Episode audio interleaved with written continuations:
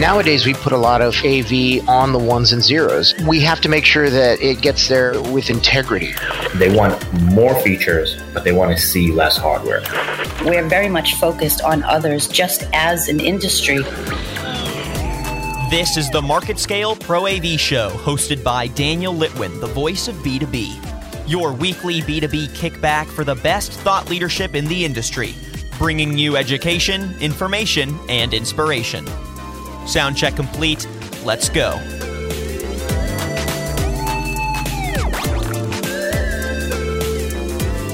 Hello, everyone. Welcome back to the Market Scale Pro AV podcast show. I'm your host, Daniel Litwin, the voice of B2B. I hope you're getting used to hearing from me because I'm not going anywhere, and I am going to be hosting all of these Pro AV and AEC shows for the foreseeable future. So, yeah, I'm, I'm excited to get to know more of you, and I want to hear from more of you actually.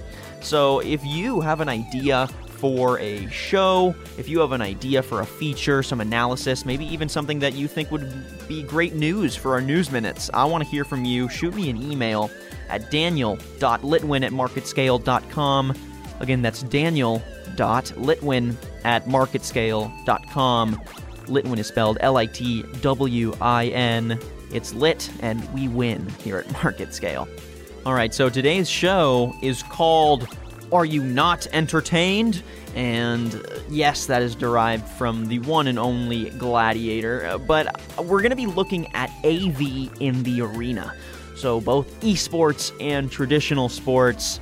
So come on, gotta gotta put together a great little pun here, right, for the title.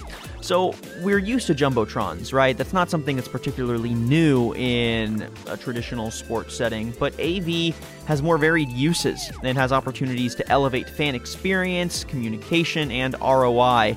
So it seems like the perfect time to chat about these things, and we're going to be hearing from James Giglio, CEO of MVP Interactive, to give us a taste of how Pro AV can help drive fan engagement and in turn boost attendance. We're also going to hear from frequent collaborator Jennifer Willard, who's back on with John Green, VP of Sales and Marketing for New Era Technology, an aptly named company because we're going to be talking about how the rising market for esports is a perfect opportunity for AV professionals to develop in this emerging and flourishing sector. So it's definitely a packed show. And similarly packed was my Thanksgiving dinner. I hope everyone enjoyed their Thanksgiving. I spent it with family at a friend's home. There was no cranberry sauce. Uh, that definitely ticked me off a little bit. And there was no ham either, because ham is better than turkey. It's consistently less dry, so I hope everyone agrees with me, or maybe I'm going to lose some listeners on that take. But yeah, I I wish there was some cranberry sauce. Wish there had been some ham. But you know what? This is a season to be thankful, not a season to complain. And I was thankful to be with friends and family. I was thankful to have some time off and to recoup that energy and bring it back positive for this last stretch before the big holiday season rolls around. Another good thing that I love about the Thanksgiving season has got to be Black Friday shopping. I went with my sister. She insisted on going this year. And of course, as soon as we get close to the exit on the highway, standstill traffic, it was pretty horrible for about 30 minutes just sitting there listening to tunes and didn't end up finding anything on Black Friday itself. So really it was just more bonding time with the family. Didn't actually get any deals out of it. But that weekend I did grab a great jacket from Urban Outfitters, so definitely came out on top. But you know what I didn't see and was actually really surprising was there wasn't any exciting digital signage anywhere. And I put together a retail podcast recently where all we talked about was Black Friday and all we talked about was stores need to elevate their in-store experience to bring people off their couch, off online deals, and into the store to turn Black Friday into, you know, that event status that is typically remembered as. And one of the things they were mentioning on that podcast was using digital signage or innovative interactive solutions to elevate that in store experience. And I didn't see any of that. Maybe it was just me and the stores I went to, but I went to North Park Mall, which is uh, one of the larger malls in the Dallas area along with Macy's and Fairview, which is, I guess, a little smaller, but not really. I mean, it's it's a packed area, very commerce heavy, and you would think uh, they'd try to bring something new to the table. I didn't really see anything. No, no No digital signage, no AR, no VR, no interactive kiosks, nothing like that. And I hope this wasn't really a national trend because there's so many options. You could do an interactive social media board so that consumers can tweet what they got and boom i mean you get more engagement. Um, you could have interactive stuff just for pure entertainment. I mean it could be you walk by and snowflakes start falling on some kind of interactive mirror or live stream video wall. It could be anything. It could even be showcasing the hottest deals in the store, right? Just some actual functional digital signage. Nothing to elevate experience, just to capture the eye and to draw people into the store. And really, I saw none of it.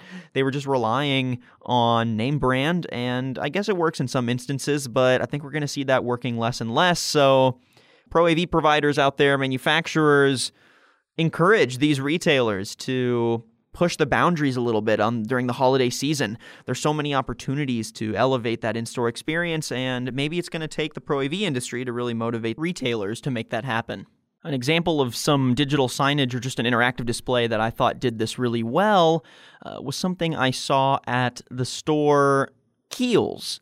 Um, it's a lift and learn product display. So basically, you walk up, you grab a product, and all this digital signage reacts with beautiful fruit. It flies up and it shows you what skin product you're picking up and what items are in the skin product. So you pick it up, and then limes and mint go flying through the screen, and it's all totally interactive. What a great way to learn about a product you're wanting to purchase.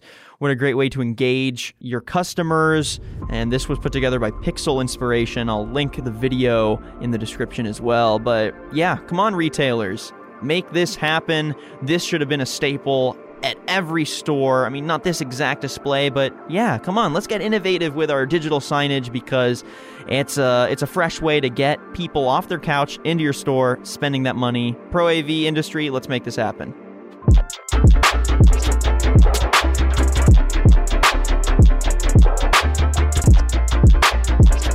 All right, so enough about that. It's time to dig into our first piece of content.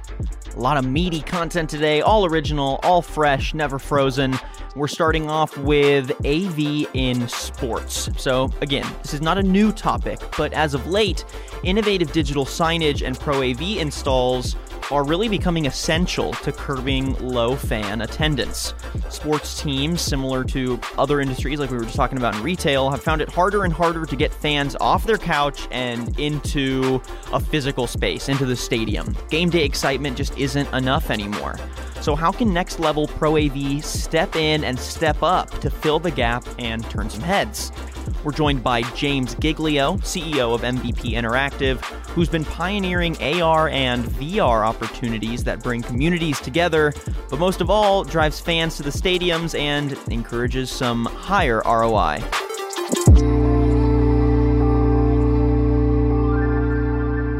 All right, James, great to have you on the podcast today. I'm excited to dig into our topic of how is Pro AV and technology in general being used to drive fan engagement at sporting events. So, James, how are you doing today?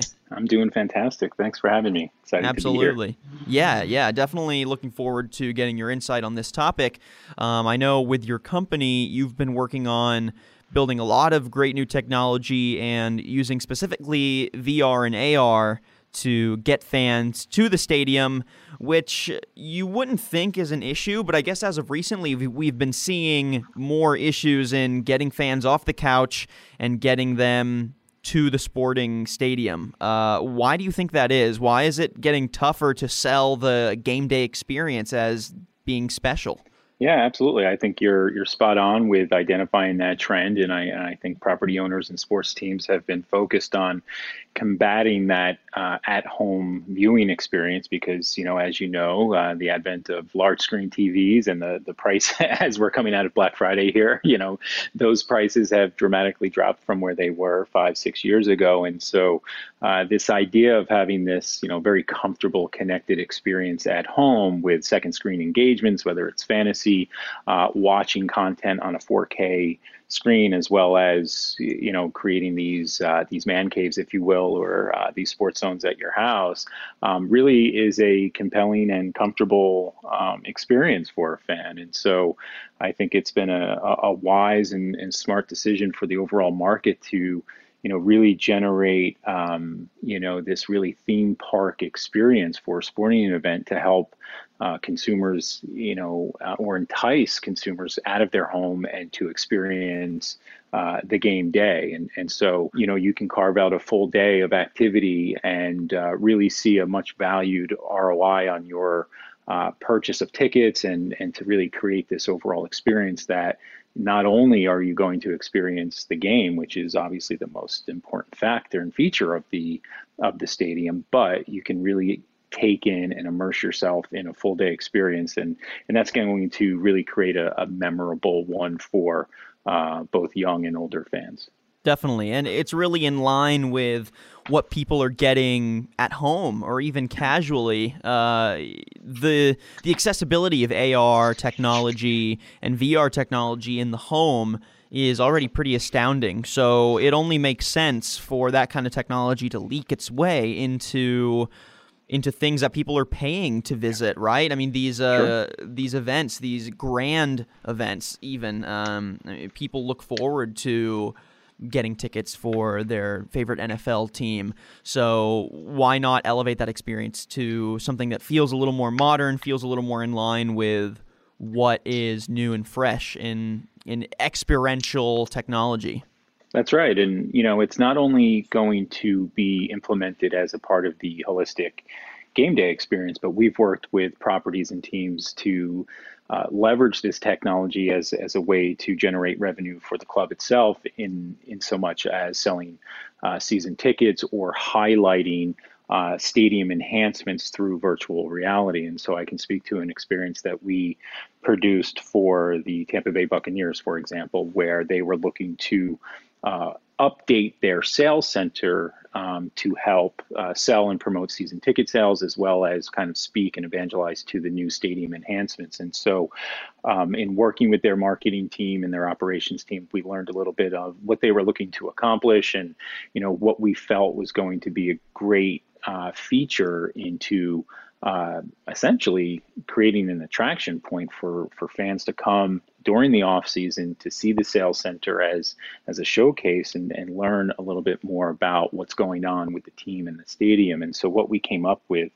was to create this uh, very unique and one of a kind um, virtual reality uh, touring experience in that we uh, 3D rendered the entire stadium as well as the the new jumbotrons that were, mm. were being installed into the the stadium, and we put live content on that as well as uh, working with the architectural group of the of the team and um, creating this touring experience of what the yet to be built Hall of Fame clubs were going to look like for the upcoming season, and so um, using virtual reality and pairing that with a you know a, uh, an Xbox remote control, it allowed uh, attendees and potential season ticket holders to to navigate the speed uh, the, the space.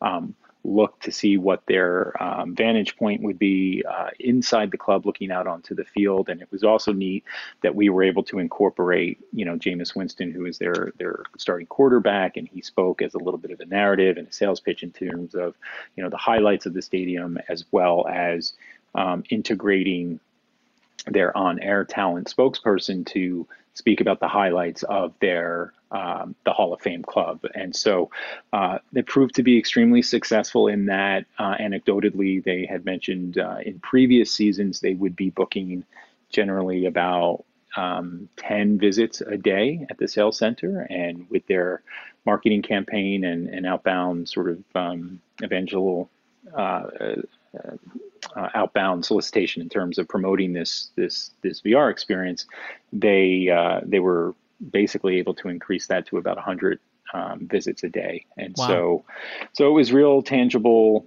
um, response by the market, and you know we also equipped their um, their sales team um, with VR headsets they, that they could take this experience uh, onto meetings, and so um, it was a great way and a great sales tool for their street team, so to speak, to, to kind of go out there and um, promote the the game day experience. And so, so that was a, a, unique experience for us, which I thought was a really well executed. And uh, yes, it kind of blended the sort of fan experience, but also had a real business opportunity for the team to to help uh, promote their facility and, and sell tickets, which obviously is is the key. Right. And I'm glad you brought that up because I was going to ask you, you know, besides getting people to the stadium, I think it's important to find ways to use this technology to increase ROI in various ways, whether that is.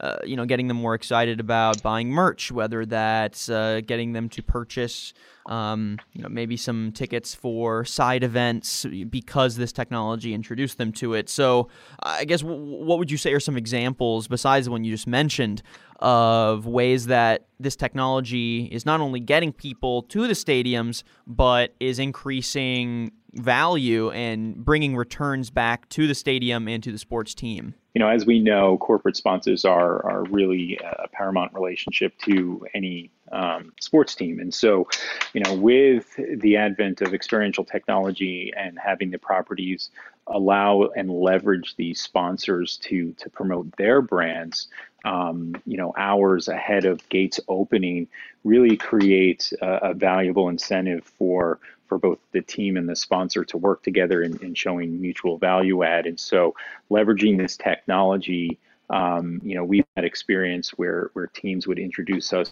to their corporate sponsor marketing teams and and or brands and say, hey, you know, here's a great provider of of technology that we think could benefit your your brand experience, you know, pregame. And and so, you know, we've seen some some great um, experiences with that, and um, you know, gamifying a particular product or message is also one that experiential opens up to to uh, particular brands. And so when you're immersed, for example, in an interactive or simulated sporting activity, um, you know you're in the game, so to speak, right? And and so if that happens to be sponsored by a bank or an insurance company or maybe an automotive company, um, you know, not that that's a secondary message, but it, it's a it's a it's a holistic experience that um, you know the user is going to be able to partake in and then also uh, receive some information on that brand after the experience with a fun photo or right. a video of you playing and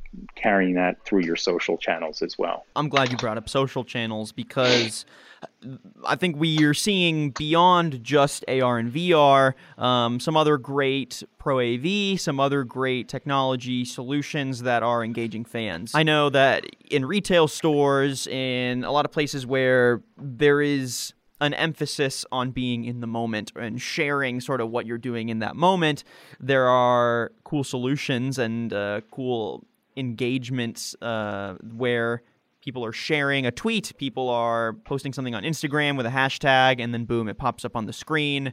You know, you get to see that in real time. That's not something particularly new, but I think it's becoming more comprehensive. So I wanted to pick your brain a bit on the back end of integrating all this kind of technology. How do you go about getting that technology? into the stadium and making sure the system and the network are up to par with uh, that new solution.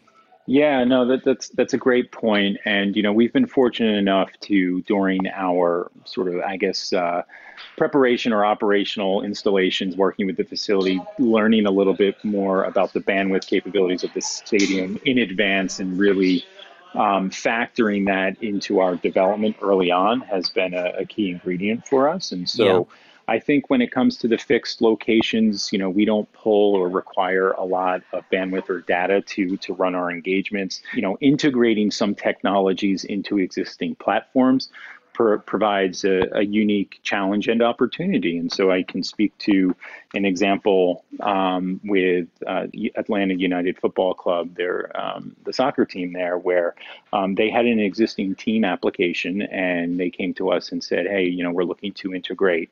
Um, you know, an AR element into our team app. And so we had an opportunity to build a an SDK that just plugged in seamlessly into the team app. And so we created this AR scavenger hunt for the team that they were able to promote uh, through their social channels to say, hey, you know, we're going to create this uh, one of a kind experience where fans and, and folks with the app on their mobile devices had to scour the city of Atlanta and collect as many coins or tokens as as possible um, in in order to win a free jersey. That was a great example of just kind of integrating into an existing platform, and, and, it worked really well. And I feel like the entire pro AV industry is moving in that direction too. Uh, whether it's at corporate events, whether it's in fixed installs, or whether it's in something like this, which is sort of a, a supplementary experience at an event, they are looking at the human experience because the technology itself, while interesting, can't just live on its own. It needs to provide a larger purpose, and people are realizing that. And right. I guess that, that brings me to my last question, which is how do you feel like the industry is adapting to this specific technology? So bringing AR and VR into the picture. I, I do think that um, you know we're seeing nice trends. It's trending in the right direction. It's just not about you know the brightest sign anymore or the nicest music. It's you know what are your engagement points? And and so i think ar is a great tool um, to really educate individuals uh, via a second screen or mobile phone with with maybe content in the store or at a stadium. Um, vr is a little bit unique in the sense that um, you know it's a very one-on-one experience and so it has to be the right setting. And um, but it's a great opportunity for users to uh, immerse themselves in a, in a setting that they wouldn't normally have access to. And, and, so there's value there. Well, it seems like a perfect time for the Pro AV industry to really take hold of this technology and continue to implement it in places like sports stadiums, arenas, um, even the esports world is a whole other conversation that I chatted about on another feature on this podcast. But at all of these large scale events, you're seeing more of a need for fans, for consumers to interact on a higher level beyond just the scope of the event. And if AR and VR can accomplish that in an authentic way, which it sounds like MVP Interactive is finding ways to do, then I think that should be uh, the direction that the industry goes. So it's exciting to see. And thanks, James, for coming on the podcast and walking us through these great trends in AR and VR in the sports stadium. Yeah, thanks for having me. It was a pleasure, and um, really look forward to um, hearing other podcasts as well. All right, that does it.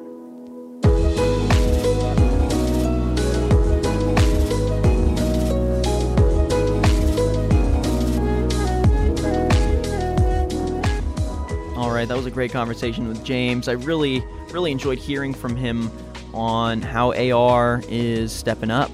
It's quite an exciting piece of technology. And like I mentioned in the podcast, seeing it in the home and seeing how accessible it is for the average consumer is going to make it even more desirable on that commercial level. And seeing companies embrace it as a standard for interacting with fans, interacting with customers, and really elevating that in person experience.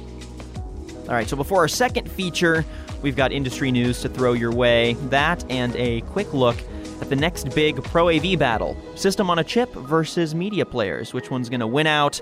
Let's dive in.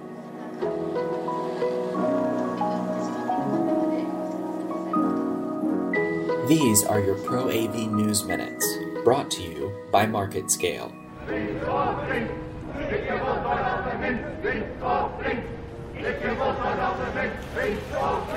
That sound from an augmented reality digital sign displayed on a sidewalk in Norway. It might sound playful and rhythmic, but its translation is anything but. The voices from the sign are chanting, White and free, don't take over our country. When standing in front of the sign, it appears as if a group of white supremacists, many with faces concealed by ski masks, some swinging baseball bats, are marching toward you down the sidewalk. The sign, created by outdoor advertiser GCDQ, asks pedestrians to donate money to the Norwegian Center Against Racism via an attached payment terminal. As soon as payment is received, the display and chanting stop. For the full effect, you can watch the display in action on the company's YouTube channel. Absen The official LED display supplier for the Chinese Super League has extended its exclusive contract with the Chinese Football Club until 2020, according to Panstadia and Arena Management magazine. As part of the new agreement, Absen will have heightened involvement during CSL games, creating interactive graphics, animations, and messages to engage the audience with the CSL brand and sponsors. Absen has already provided 16 CSL stadiums with super wide LED displays. The displays measure more than 260 meters wide, which is wider than the height of the Eiffel Tower. Sydney Trains will soon have a control room with a 41 million pixel display. That's the largest number of processors ever installed in an LED display, according to AV Magazine. Instead of a dark, closet like control room, the rail system will sport a bright, open, futuristic control room with an over 100 foot wide LED display that can monitor Sydney's 178 train stations. Sydney Trains Executive Director Tony Ide says the new control display will allow the rail company to consolidate six different control centers into a single rail operations center. I believes the new centralized control center and LED display will change the way the rail system manages day to day operations by providing real time information for making informed decisions, which will significantly improve the customer experience and possibly their safety too. John Kaminkowski, who was a technical supervisor for the project, says a long lifetime of components, low maintenance, low cost, and the small amount of space an LED display takes up make this display technology perfect for control room environments. I'm Landon Jones, and these have been your Market Scale Pro AV Minutes. My name is Elmer Guardado, and today we have an interesting story from Digital Signage Today. System on a chip versus media players. Which is the right choice, right? So basically, there seems to be two separate camps, right? A camp that thinks that system on a chip, this all in one product idea, might be the best, most economical solution, right? While other people argue the case for media players, which offer more versatility and are not, you know, directly tied to the appliance you're using for your digital signage. So, which one is the right choice? Is there one that's an industry norm yet? Is there one that's inching ahead of the other? Is one objectively better? To better understand this conundrum, we're joined by Bradley Cooper, technology editor for Digital Signage Today and BlockchainTechNews.com. He has a background in IT, advertising, and writing, and he deals with press releases from multiple digital signage companies on a weekly basis. So he's going to try and help us make sense of this all. How you doing, Bradley? Doing well. How are you doing? I'm doing great. Thanks for uh, thanks for joining us here today. So, Bradley, I want to start a little broad first, right? What are the core objective differences between these two system options? Well, basically, a media player was be a, um, a more separate hardware solution that you would use alongside the displays, whereas a system on a chip would be something integrated into the display. So that could be just something all in one. You just, you know, buy it directly. You'd say, I want to buy this display with this chip. Or you would say, well, I want to buy this display and I'm going to look at that media player over there. Okay, okay. So yeah, that, that definitely makes sense. And let's uh let's break it down to what are the you know, what's the main argument for the system on a chip? Because I mean, it does seem more convenient, right, with the all-in-one package. But what what's the idea there? So the argument for that is, well, essentially, like you said, it's all-in-one. You've got all-in-one package, and it's cost less than buying a separate media player. And their argument would also be it's more uh, convenient. And what about from? Uh, and we can talk about this when we get to the other side. But what about from like a uh, economic standpoint? Is there one that stands out as being more economically viable? I think it really depends on what you're trying to do because with digital signage, there's all sorts of things you might be trying to do. You might be a small retailer that just wants to, you know, put up a few slides about your latest discounts, or you might be trying to create this really immersive experience to really get people involved. So I think from an economic standpoint, it depends on what you're trying to do. But if you could probably say if your idea is you want to do something small and basic that the system on the chip might be more economical. All right, all right. And then what about what's the main argument for for media players? What's that what's that main case? I'd say there are two points. The first one is that media players are more designed specifically for digital signage, whereas a system on a chip might not necessarily be that designed for that. and also just media players, obviously, because there's better computing units, they can handle that more intense deployments. It can handle, you know, better content. It can handle 4K. It can handle a lot more things than a system on a chip can. And going back to system on a chip, is this something that uh you know are companies offering software updates with this, or is this a you know replaceable you know piece of hardware? Like, what are we looking at? Are you locked into that once you make your decision with the system on a chip? I'd say it probably depends on the company, but in most cases they would provide the software and some sort of updates for it. Okay, okay, so relatively similar on that end. And then, you know, one of my last questions for you is where do you see this going? You know, is do we see this leaning in a specific direction yet? Is it too early to tell? What you know, you, you're around this kind of stuff all, all the time, and hmm. What do you where do you see this going? You know, I don't really see system on chip really taking over the digital signage space. I can see it moving towards other applications, maybe in the personal usage or for certain applications, but I feel like they'll both be around, especially with media players. They will doing those intense computing unless system on chip gets significantly better at just handling these really intense digital signage specific deployments.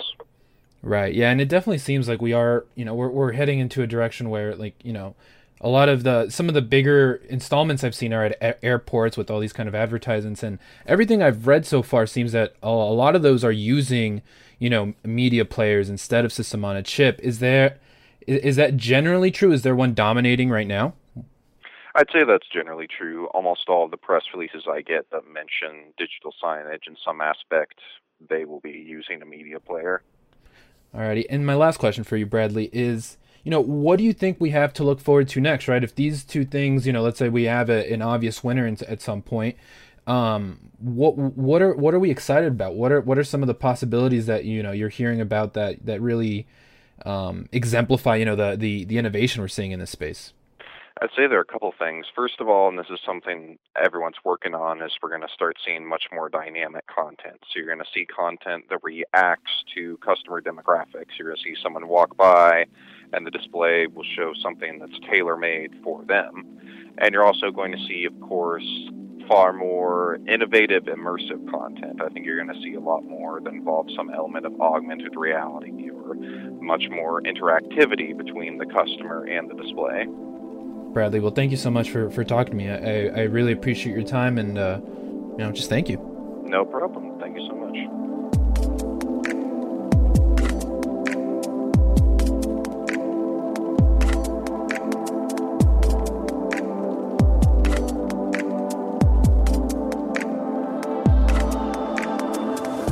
Now, for our second feature of the show, we're taking it back to the sports world again, but a different sports world. When you look at esports, it's no longer a niche market.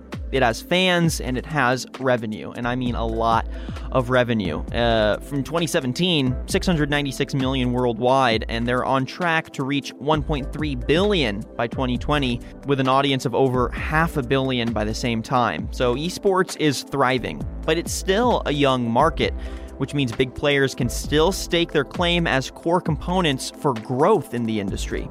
The entire Pro AV industry could be this big player.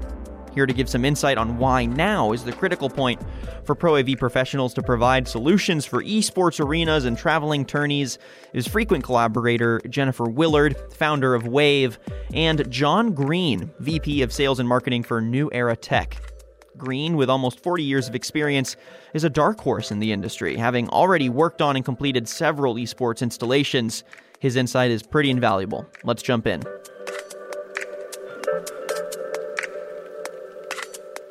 All right, so we're joined by Jennifer Willard and John Green.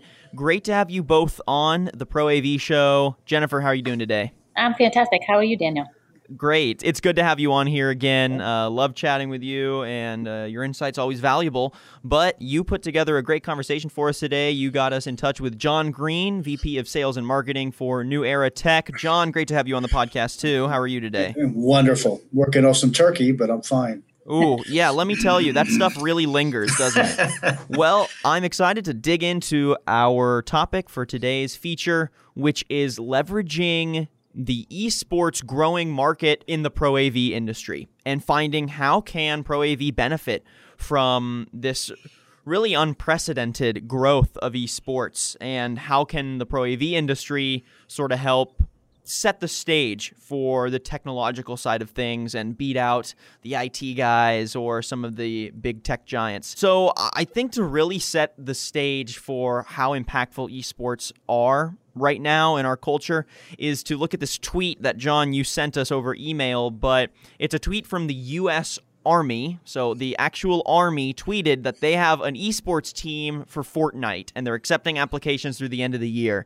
And it sounds like um, it almost sounds like one of those joke articles you would see pop up on on Twitter as like, wow, the army's playing esports, but it's not. It's very real, and even the U.S. Army finds value in investing in an esports team. I mean, how how cool is that in your eyes? Well, I, I have to tell you, I, it, it, that actually came to me just this morning, and it doesn't surprise me. I think that's one of the things that we saw in the installation that we did, and we were actually involved in a uh, music festival and a esports event, that uh, these students are looking forward to using their, their talents in a, in a multitude of areas. And, and one of them is robotics. I mean, robotics and drone flight and things of that nature. So the Army having that dedication to it doesn't surprise us even a little bit. Right, exactly. They're not shying away from nope. empowering their people to take some pride in their STEM love. Yes. Well, I, I, also think that you know the other thing is is that I think that there's a generation of people that are that grew up with gaming, and right. there's a sense of community being generated by all of this. That's the most surprising thing for me. Well, I think you can see a trend of arenas popping up nationwide. I mean, people are really looking for an iconic hub to host these events and create those unforgettable memories. And there's HyperX Arena in Las Vegas that's going up soon.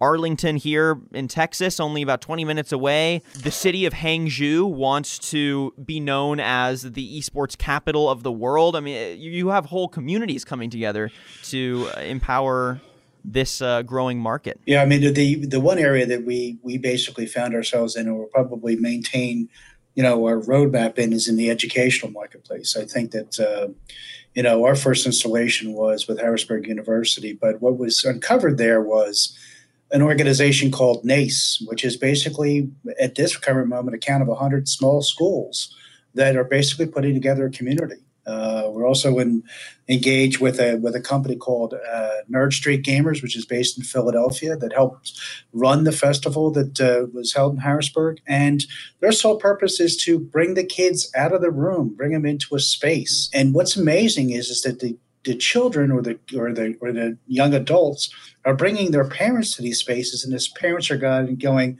oh my God, and tears are coming to their eyes because they're socializing.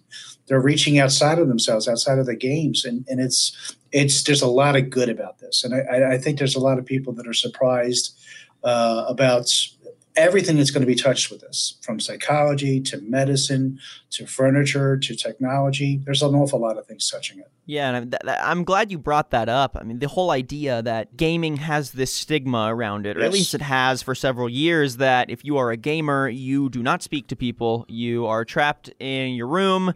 You are playing your games all day, and the most human contact you get is chatting with other people on your team on the headset, right? And, and, and that's, that's but that, that but the, the amazing thing is, is chatting on a headset is they're talking to students. I mean, they they're they're talking to other gamers in other countries, exactly, not just down the street or not down in the basement. I mean, they're actually communicating and creating some kind of a network of of of, of people, and it's exactly. Amazing. it's amazing and and that's really I think it goes to show a lot of misconceptions around gaming and you know the idea that being in front of the television or being in front of the game system is detrimental when in reality even if it is just in the comfort of your own home you are still making those connections. But I mean taking this to the next level you're looking at an esports arena. You're looking at bringing people together to either play or cheer on people that also enjoy this game. It's it's really an authentic and a uh, a really potent way to create community for these games. And and it, it's very exciting that it's going to impact several different industries.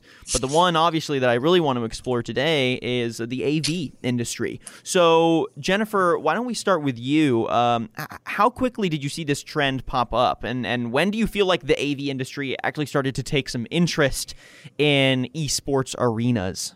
I've noticed um, that as, as far back as 2017, um, Avixa was uh, discussing this in connection with CEDIA at the Integrate conference, and they'll be having exhibits and um, topics around this and coming up in 2019.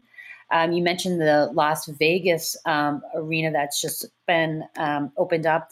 Harman Professional, some of our manufacturers are actually uh, getting involved because they provided a lot of the um, speakers, processors, amplifiers, um, you know, AMX control systems and lighting fixtures to be part of that. Uh, there's also companies that I've seen, uh, a company called Reaction AV. I hadn't heard of it before, but it appears to be a company that is specifically designed around esports, audiovisual for esports, um, including live production, uh, streaming, and all of those things. But you know, John was really the the first one with his Harrisburg uh, university project where I really started to see that it's getting deep into our um, industry where companies are getting involved and doing, you know, what you would expect a lot of the integration work and actually, you know, setting these things up. I can tell you, yeah. I'm going to add to that. I mean, the Avixa uh, article that they wrote, I, am assuming a couple of months ago, basically pegged this, and I'm, I'm, getting some really odd numbers, but they pegged it as $230 billion industry. Um, and that's you know that's a big number. That's a big number, and there's also the fact that you know I've, heard, I've seen numbers of 79 billion dollars. But I think that in the pro AV marketplace, there's a couple of areas besides the fixed installations. Uh, you're also looking at live events, and these are not small events. I mean, we actually investigated trying to do a small one here because we we actually have a, a, a brewery house right next to us, and, and they were going to sponsor it, and the cost associated with it was was a lot and we just didn't have the time to do it but there was a lot of interest everything that we do and everything every market that we touch we have the talents to accomplish without making any major changes to our businesses. That's what's that's that's another great thing about this.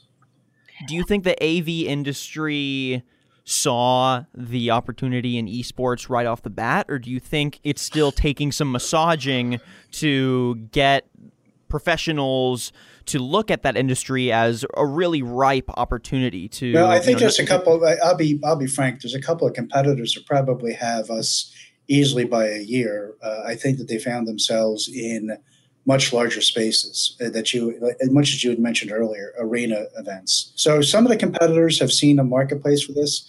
Oddly enough, uh, I've gone to a couple of conferences with uh, similar vendors like ourselves, and we sit down and we talk. And I sat in front of about 15 people and talked about it, and they were just absolutely stunned that this market even existed.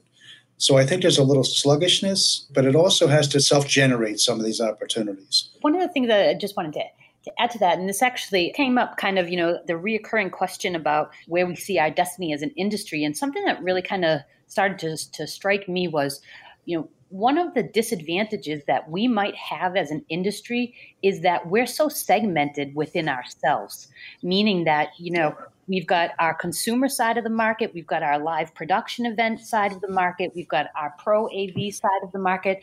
So, in some ways, I think that our ability is hindered just kind of internally to be able to leverage all of like you said john i mean we have the talent we have the technology yes. we have all of the resources to be able to make such a fantastic opportunity out of this but if we of keep ourselves segmented as an industry um, we kind of lose some of that gusto i guess you would say to kind of really push forward and beat out some of these you know it you know streaming companies that are coming online Right. Now, I totally agree. And I think even though it's gaining a lot of revenue, it's still fresh. It's still a very young market. Yes. And there is an opportunity for the entire AV industry to step in and become the main providers of every single aspect of that esports yeah. arena. John, one of the reasons that, you know, I think John is so successful in his company and every, you know, in his approach to how he does things and why he continues to you know be ahead of all the competitors in the industry is because he looks at it like that but i don't know that that's necessarily a general approach. Right. Well okay let's let's go ahead and ask that question then right? Like it, how is this going to become that opportunity for the pro AV industry. So uh, let's hear it from both of you. Uh, what do you think it's going to take for the industry to see this opportunity as something that they can wholeheartedly command? And you know, what's it going to take for professionals to jump on board? The first thing is is that you have to set aside disbelief. I mean, that's the most amazing thing is, is, is we, as I spoke to some competitors, are like, well, you know, it was an absolute disbelief that anybody would spend money, and and it wasn't a little investment; there was a major investment. First off, in just the design of the space, uh, and it was it was a C level at, at the university. It was the president's vision. So you know, if you're going to get behind it and you see what the potential is just for your own organization, and that's what this president did, he was going to bring students in, create a team, and create them as a, as a central hub for this we were just just there and he said we need a space and we we designed it so the first thing we sat down is we spent probably three or four months you know understanding what the market was understanding what the requirements were taking on things like ergonomics these are things that we do day in and day out as an AV industry. Right. Jennifer, do you see the same? I see the potential. I just don't know that it's going to be executed. And, you know, if I can you know, because I mean, John is is somebody that's forward thinking. John is is the exception to the rule, and you know, as I'm sitting here listening to to him talk about all of these things, they're they're no brainers. Um, they they're absolutely. I mean, we all every single one of our companies that are in our industry should be out doing this right now, um, but it, I don't see it happening and it's not necessarily happening some of the major ones are doing it and i just i wonder if it still has a lot to do with the demographics of what our industry is, we're not nimble. We don't do things like John, like like John is saying. Like he just went out, he saw it, he did it, and it's done. And now he has created a new portfolio. And I don't necessarily see more people taking those kinds of risks. And maybe John, you can, you know, sort of see whether no. I'm right or wrong. But I, the unfortunate thing is, I'm the canary in the coal mine in many cases, and I think that there's a lot of ideas I've taken on that probably have a little bit, maybe a little bit too soon. Um, I don't feel that this is one of them. You ha- we have to hope that these colleges and universities are getting success, are seeing some kind of a benefit from it, are drawing students into it, and the students are finding pri- are finding jobs afterwards. But that's again where I think the benefit is our relationship with this community. There are future employees. I don't think it costs anything to join this parade, you know, mm-hmm. and it, it, I don't think it's going to take much time for successes to be had by a variety of different people. So. Right. Well, it sounds like it's that critical mass time to jump in, and it, I guess, like we said, only time will tell to see if uh, professionals can come together in the industry and really take advantage of this, honestly, once in a lifetime opportunity to to make an, an industry correlate with a market so deeply. Um, but it's going to take people like you, uh, John, like you, Jennifer, people that are passionate about the connection to jump in and be leaders about it. So thank you both for coming on the podcast and giving your insight on this. Uh, I'm, I'm excited to see how Pro AV and esports continue to work together. Looking forward to it myself. Absolutely. All right, everyone. Tears are rolling down my face because this episode has ended. Unfortunately, that's it for today's episode of the Pro AV podcast show. I hope you enjoyed this content. I really liked exploring different sides of sports and how Pro AV is stepping in to elevate those in person experiences. And really also enjoyed that Pro AV battle, system on a chip versus media players. It's going to be interesting to see how that plays out in the future. But yeah, hope you all enjoyed it, and I hope you can imagine yourselves being part of this show because realistically, you can. If you're in the industry, if you have an exciting story to tell, some industry news, you think what your company is doing is worthy of a feature, I'm all ears. I want to hear it. I want to get more authentic people on this podcast because uh, that's what is the lifeblood of this industry. It's people on the front lines, it's people installing, manufacturing, uh, communicating with customers. I mean, there's plenty of stories every day that are worthy of a podcast, and it's up to y'all to source them. So let's hear them. Please send me an email at daniel.litwin at marketscale.com. Again, that's daniel.litwin at marketscale.com. Litwin spelled L I T W I N. All right, y'all, looking forward to hearing your stories and looking forward to putting together the next episode. I think y'all are going to enjoy this next one we've got cooking up. So, Make sure to leave a rating and a comment wherever you listen to your podcast content. And if you want to listen to previous episodes or any of our other content, you can head to marketscale.com slash industries and subscribe to previous podcasts, articles, and video content from your favorite industries. I'm your host, Daniel Litwin, the voice of B2B. Till next time.